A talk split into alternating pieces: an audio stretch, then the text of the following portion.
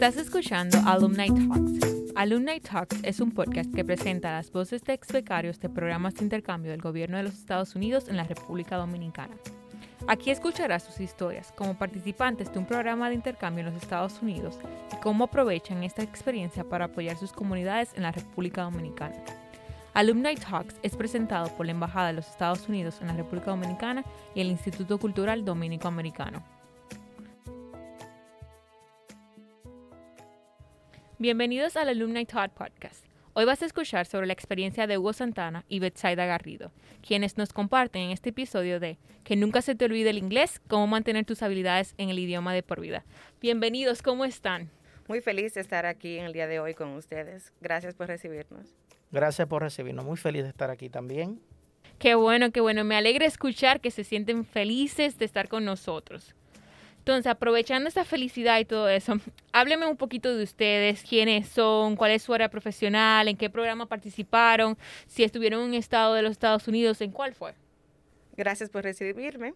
Soy docente de corazón, eh, eso es lo que puedo decir antes que todo. Eh, amo ser docente, lo vivo. Es para mí una pasión interna. Por eso trabajo en, áreas diferentes. Trabajo como encargada de recursos y evaluaciones en un programa nacional aquí en el país pero no me puedo apartar de las aulas. Entonces, como no me puedo apartar de las aulas, eh, soy docente para programas y futuros profesores de inglés aquí en la UNICTA y en Pucamaima. Eh, me agradezco la oportunidad de estar aquí y hablar sobre mi experiencia, ya que como docente y estoy impartiendo muchas materias a futuros docentes de inglés, entonces aprovecho esto para hablarles sobre World Learning SIT TESOL Course. Para mí fue una experiencia inolvidable. Es la enseñanza del inglés a estudiantes de otro lenguaje. Este curso contó con una certificación de aproximadamente 600 horas. O se ve un poquito largo, pero fue fructífero 600 horas para capacitarnos en nuevas herramientas didácticas y comunicación para la enseñanza del inglés eh, dentro de nuestras aulas. Y cuando digo nuestras aulas, me refiero a mejorar a nuestro país, República Dominicana, que para mí es un honor de poder eh, expandir este conocimiento hacia ustedes. Hugo, ¿y tú qué nos podrías contar del programa que participaste? ¿Dónde te encontraste? ¿Quién eres? ¿Tu área profesional?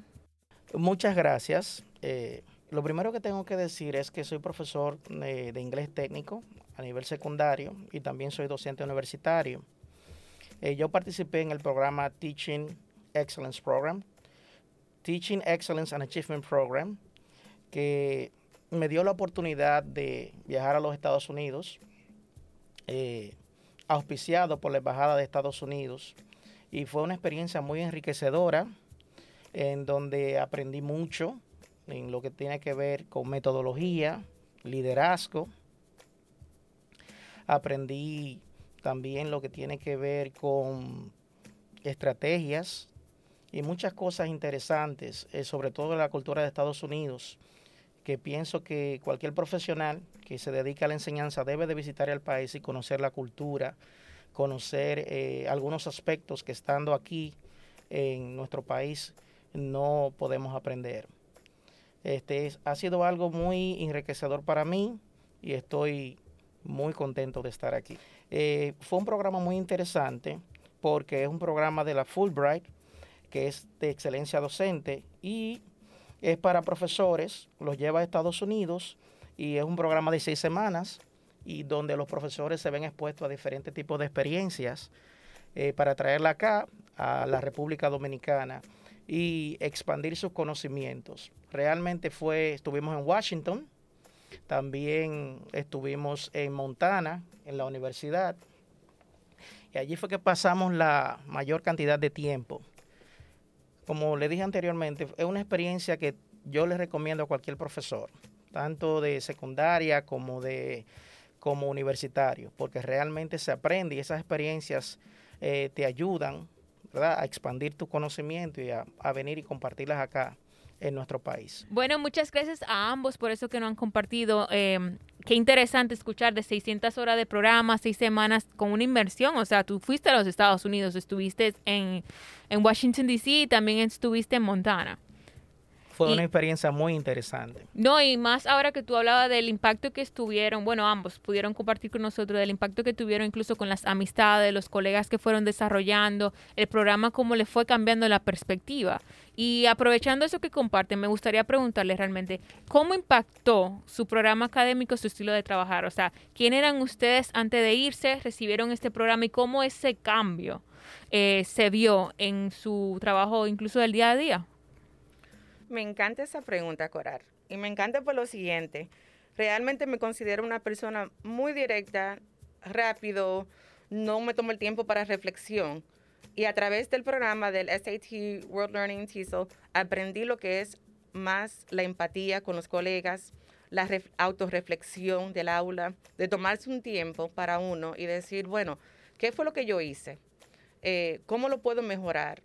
Y cómo lo puedo describir esa acción. Entonces, incluso una de las partes que aprendimos se llama Experiential Learning Cycle dentro del curso, que es, ¿En qué consistía? es un ciclo de reflexión. Y este ciclo de reflexión uno piensa decir, bueno, me pasó esto, lo describo. Y después que lo describo, lo analizo. Y cuando analizo, hago un plan de acción de por qué algo me salió bien o de por qué algo me salió mal con mis alumnos. Y aparte de ahí de hacer un plan de acción y arrancar con ese propósito para mejorar mi área de, de práctica, pero no solamente la parte cognitiva, sino también la parte emocional, ya que la, parte afectiva con lo cognitivo va de mano en mano cuando uno entra al aula. Muy importante eso que menciona, va de mano en mano, o sea, algo que nosotros como docentes debemos destacar y tomar en consideración, porque así mismo como nosotros como docentes también debemos considerarlo con nuestros estudiantes. Y tú, algo que quisieras compartirnos de cómo te impactó este programa. me impactó grandemente. Fue algo formidable.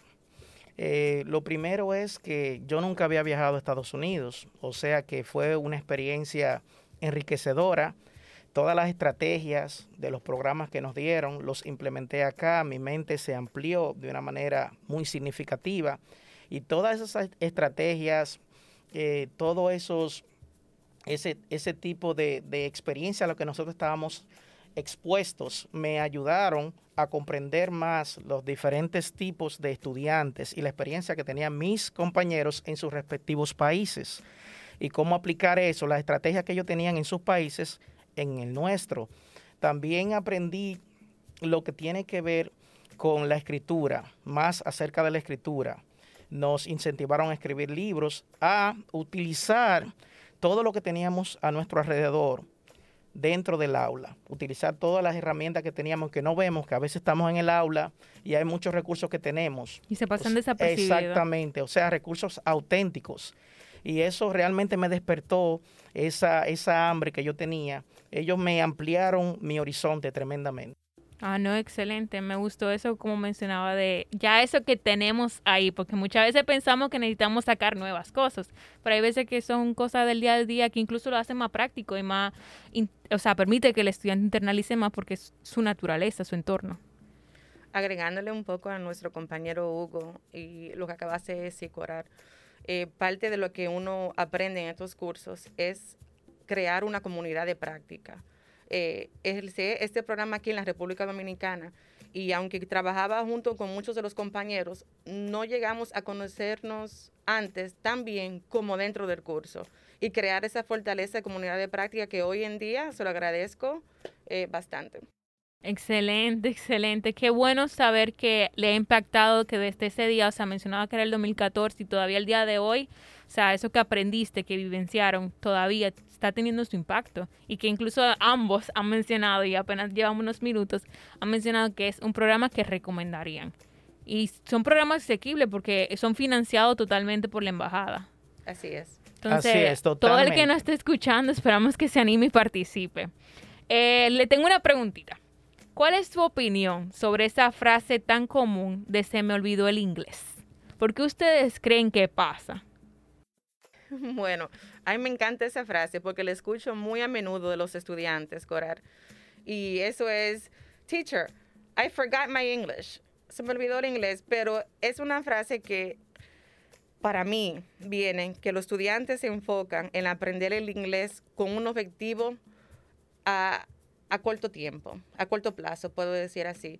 en vez de enfocarse en considerar aprender el lenguaje como un proceso de una vida eterna. El aprendizaje se lleva es a cabo de la vida, igual como uno es docente de por vida. Entonces, ¿por qué hacer un objetivo de que si ya tomé un curso de 10 meses, ya hasta ahí yo terminé? No, el aprendizaje de aprender un idioma es a través de tu vida que lo tienes que hacer. Eso es a lifelong process. ¿Y tú, Hugo, qué, qué opinas de esa frase? Se me olvidó el inglés. La frase se me olvidó el inglés tiene muchas connotaciones. Nosotros como docentes, yo pienso que debemos de plantearle metas y decirles el por qué a nuestros estudiantes y para qué están estudiando inglés. Lo que sucede con esto es que muchas veces los estudiantes no se les ha despertado esa hambre o ese propósito o esa meta o para qué están estudiando inglés. Y a veces lo que hacen es que lo estudian para obtener una nota y a veces también lo estudian para salir del paso y no lo ven como, dijo mi compañera Bexaida, como una meta a largo plazo, como algo que es para la vida. Y eso ahí que entramos nosotros los docentes, o sea, en concientizarlos, concienciarlos a ellos de que ellos deben de aprender inglés y algo muy interesante, que es ver las diferentes áreas en las que ellos pueden trabajar. Por ejemplo, con los estudiantes de idiomas, yo lo que hago es que les planteo eso, les digo, mira, tú puedes ser intérprete, tú puedes ser traductor, tú puedes ser profesor. Escribir un libro. Tú puedes escribir libros, puedes trabajar en el área turística. Hay diferentes maneras en las, en las cuales tú puedes implementar tu conocimiento de idiomas, incluso si tú eres de otra profesión, y vas a tener bastante ventajas por encima de muchas personas que no tienen conocimiento del idioma. También tiene que ver con el asunto de que como estamos en un país de lengua extranjera, que no tienen, no tienen la exposición al idioma eh, de manera diaria, a veces se descuidan con eso. Yo creo que es bueno incentivarlos a que escuchen canciones, a que vean series, a que vean películas, a que se expongan a ambientes donde se hable en inglés. el idioma inglés. Exacto. Importante destacar. Exacto. Donde se desarrollen y se expongan al idioma inglés. Eso es lo que sucede y tener eso ahí para que ellos lo vean como algo, como una necesidad o como un hobby dependiendo de la necesidad que ellos tengan, porque hay estudiantes que no tienen la necesidad de hacerlo porque trabajan en otra área, porque ya pasaron un curso y siguen, siguen su, en su vida secular, hacerlo como una necesidad o un hobby, pero cuando ellos saben que ya le hemos despertado que hay ciertas oportunidades que ellos pueden tener y que pueden aprovechar, yo creo que es una manera muy eficiente de que ellos continúen en práctica y no se le olvide el inglés. Y sobre todo que, bueno, más que un hobby, es para mantener estas habilidades del idioma de por vida. Bueno, eh, quiero añadirle algo a mi compañero Hugo que dijo sobre, como docente tenemos ese compromiso de fomentar que ellos se comprometan con el inglés. Y al mismo tiempo también creo que debemos de crear esos estudiantes independientes que no solamente en el aula y con nosotros se sientan cómodos, sino que también fuera del aula. Y eso se hace a través de la motivación intrínseca que tienen ellos, por qué lo están estudiando, qué ellos van a querer con esto. Y como dijo eh, Hugo, muchas veces uno tiene que ayudarlo a despertar esa idea, de decir, ok, mira, por esto, quizás vamos a hacer una reflexión entre nosotros, ¿por qué estás aquí? ¿Y qué tú quieres ganar con esto? Bueno, ahora me gusta que justamente hayas, te hayas ido por el punto de nuestra experiencia como docente, el fomentar al estudiante, porque quisiera que en su experiencia eh, me comentaran un poquito de cuáles son esos errores que frecuentemente cometen los estudiantes de inglés y que necesitan reducir para aprovechar su experiencia. O sea, esos do's and don'ts en like, you know, like el hacer y el no hacer, que, que considerar, que no considerar. Bueno, para mí eso es fácil. Uno de los primeros puntos es que ellos simplemente aprenden y dejan de hablarlo, dejan de practicarlo. Y la práctica es lo que hace el profesional y lo que hace la persona exitosa. Parte de mi recomendación, que se lo digo a todos mis estudiantes, es la lectura. A través de la lectura eh, se puede conseguir tantas cosas. Uno se enfoca en hablar y se enfoca en escuchar pero hay dos forgotten skills que uno muchas veces deja para último, que es la escritura y la lectura. Y a través de la lectura uno puede fomentar la parte de vocabulario, eh, mirar la parte gramatical y, recoger, o sea, tanta información que lo ayuda a, hacer más fluidez y más rico en lo que es vocabulario. ¿Y algún otro error así que tú veas tan común en tu aula, además de la falta de la práctica y el hablar? La, bueno, parte de la pronunciación es los estudiantes. Y aquí quiero decir dos cosas, Coral.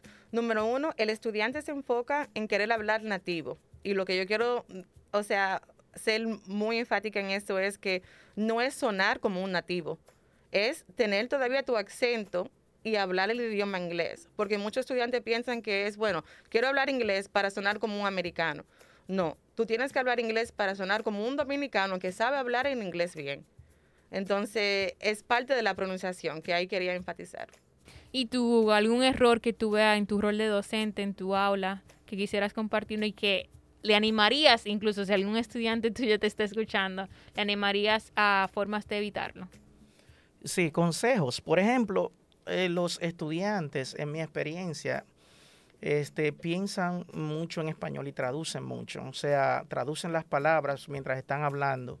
Y eso es, yo les recomendaría que cuando vean las palabras no traduzcan, que simple y llanamente la pronuncien, que tengan conocimiento de las mismas, por supuesto, pero que, que hablen. O sea, porque lo que sucede es que cuando la persona habla, se desarrolla, se desarrolla su fluidez y que no le, no le presten tanta atención a la gramática al principio. Es decir, que eso se va a ir desarrollando poco a poco.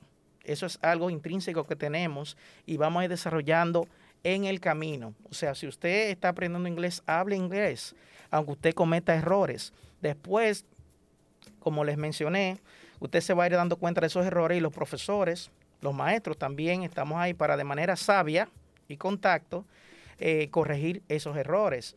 Yo creo que otra forma es de exponerse al idioma, es decir, tratar de buscar un amigo, una amiga, estar en un club de conversación y no darle tanta, darle tanta importancia a cometer errores, sobre todo en las, en las etapas iniciales de los idiomas. Eso es lo que yo les recomendaría en cuanto a los errores, porque, y tenemos que tomar en cuenta también que vamos a cometer errores, que es un proceso normal en la enseñanza de cualquier idioma. Yo lo que recomendaría es que lo veamos como un proceso normal en la enseñanza de cualquier idioma, los errores. Para evitarlos, los errores, les, les hablé anteriormente de que no piensen tanto en inglés, pero yo creo que lo principal es lo que le acabo de mencionar. Verlo como un proceso normal en la enseñanza de idiomas. Eso es lo que yo le recomendaría a los estudiantes.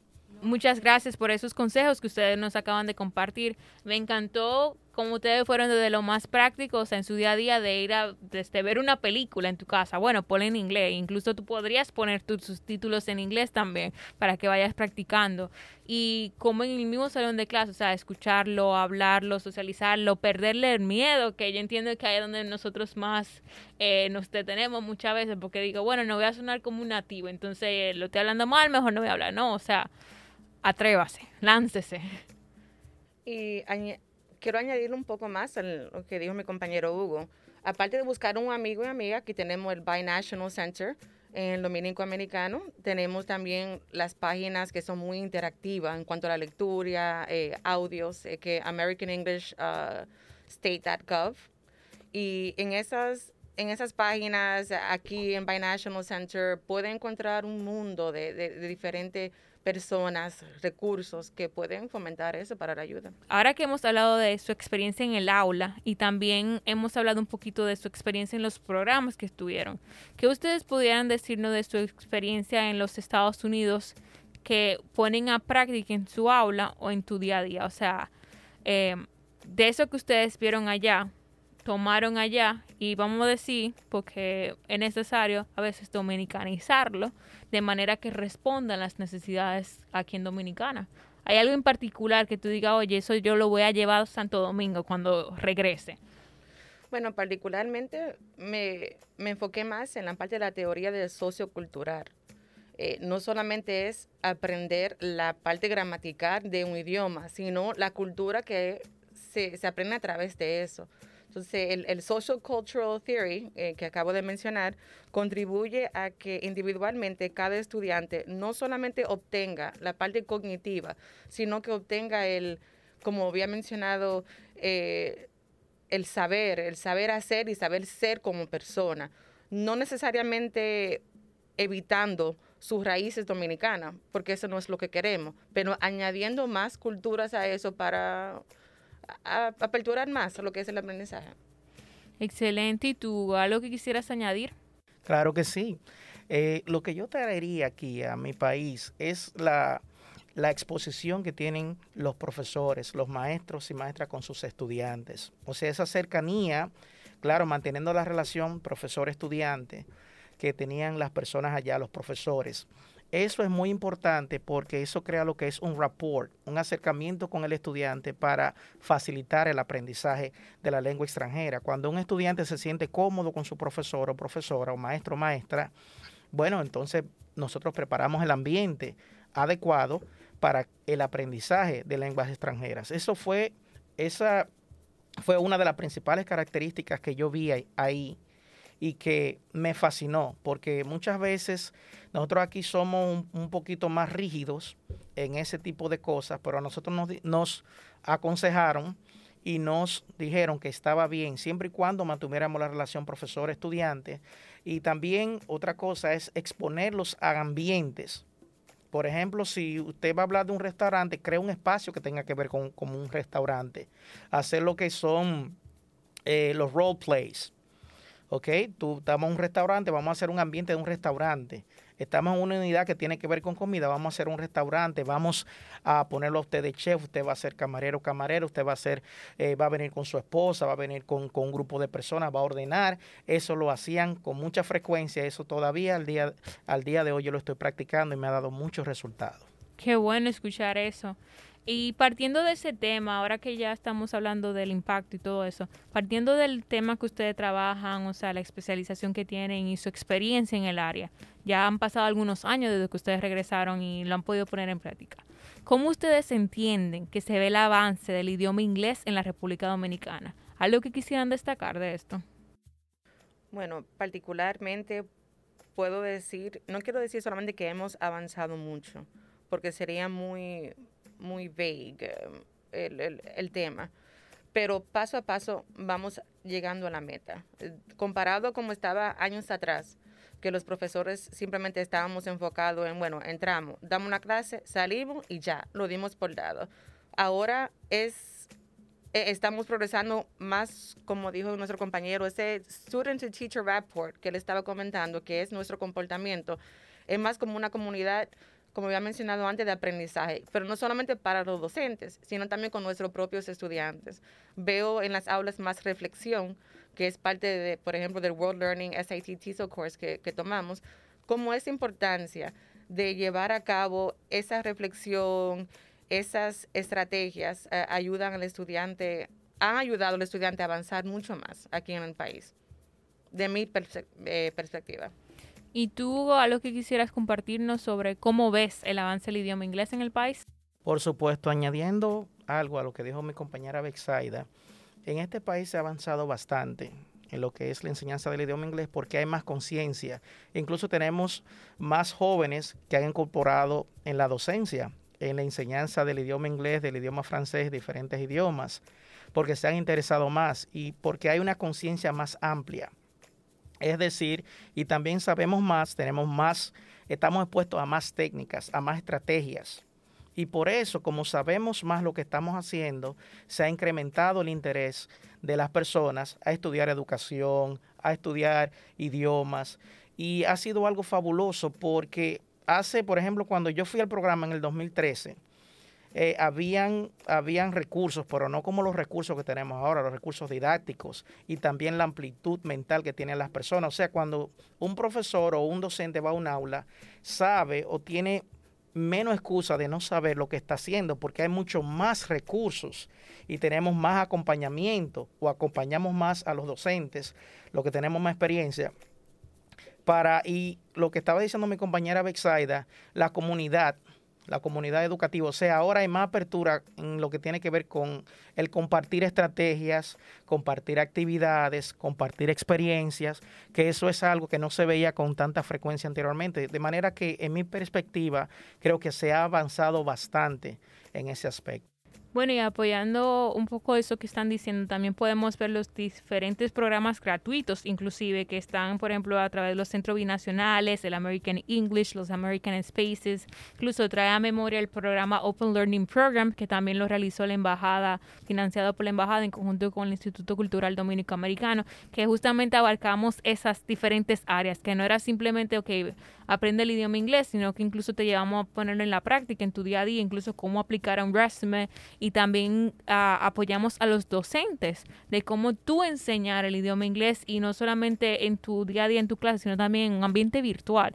Y ahí también trajo a colación algo muy importante que tú mencionabas ahorita, que eran sobre las comunidades de, de aprendizaje colectiva, que entiendo que también esa es otra de las áreas que se han ido desarrollando, que esa práctica eh, aquí en Dominicana no necesariamente es muy común o quizá la se conocería de esta otra manera, pero que eso es algo americanizado que hemos implementado.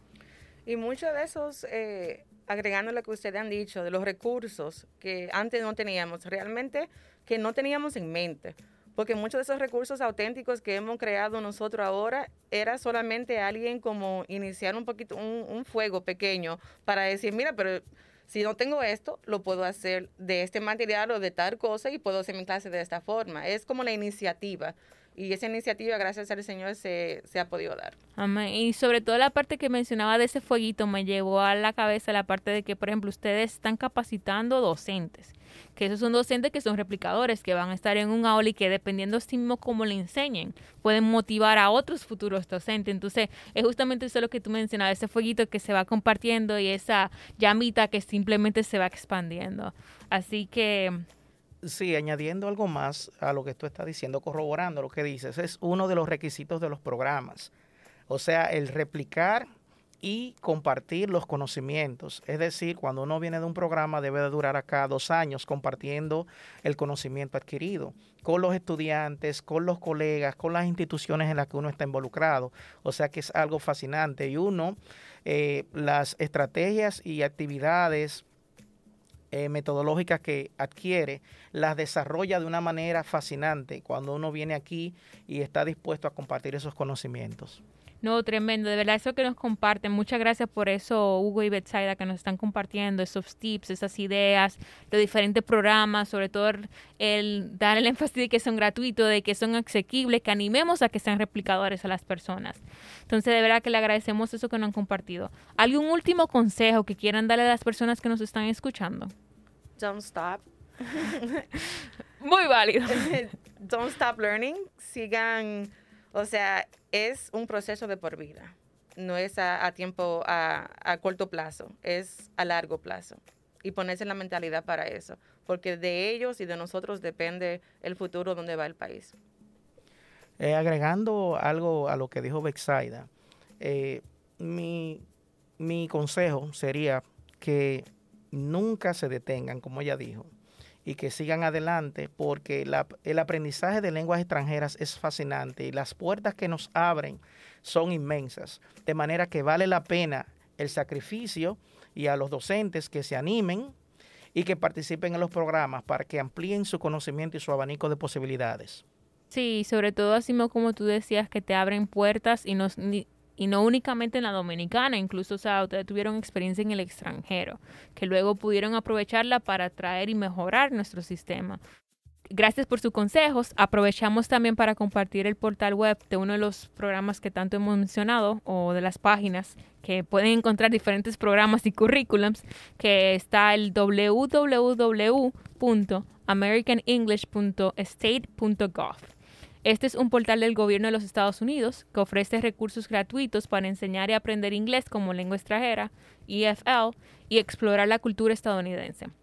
Lo voy a repetir, la dirección es americanenglish.state.gov. Este gov, al ser del gobierno americano, es un G-O-V. Y también incluiremos el enlace en la descripción de este episodio. Nuevamente, muchas gracias Hugo y Betsaida por estar con nosotros y a ti que nos escuchas, gracias por acompañarnos. Muchas gracias. Muchas gracias, ha sido un real placer. Qué bueno contar con ustedes.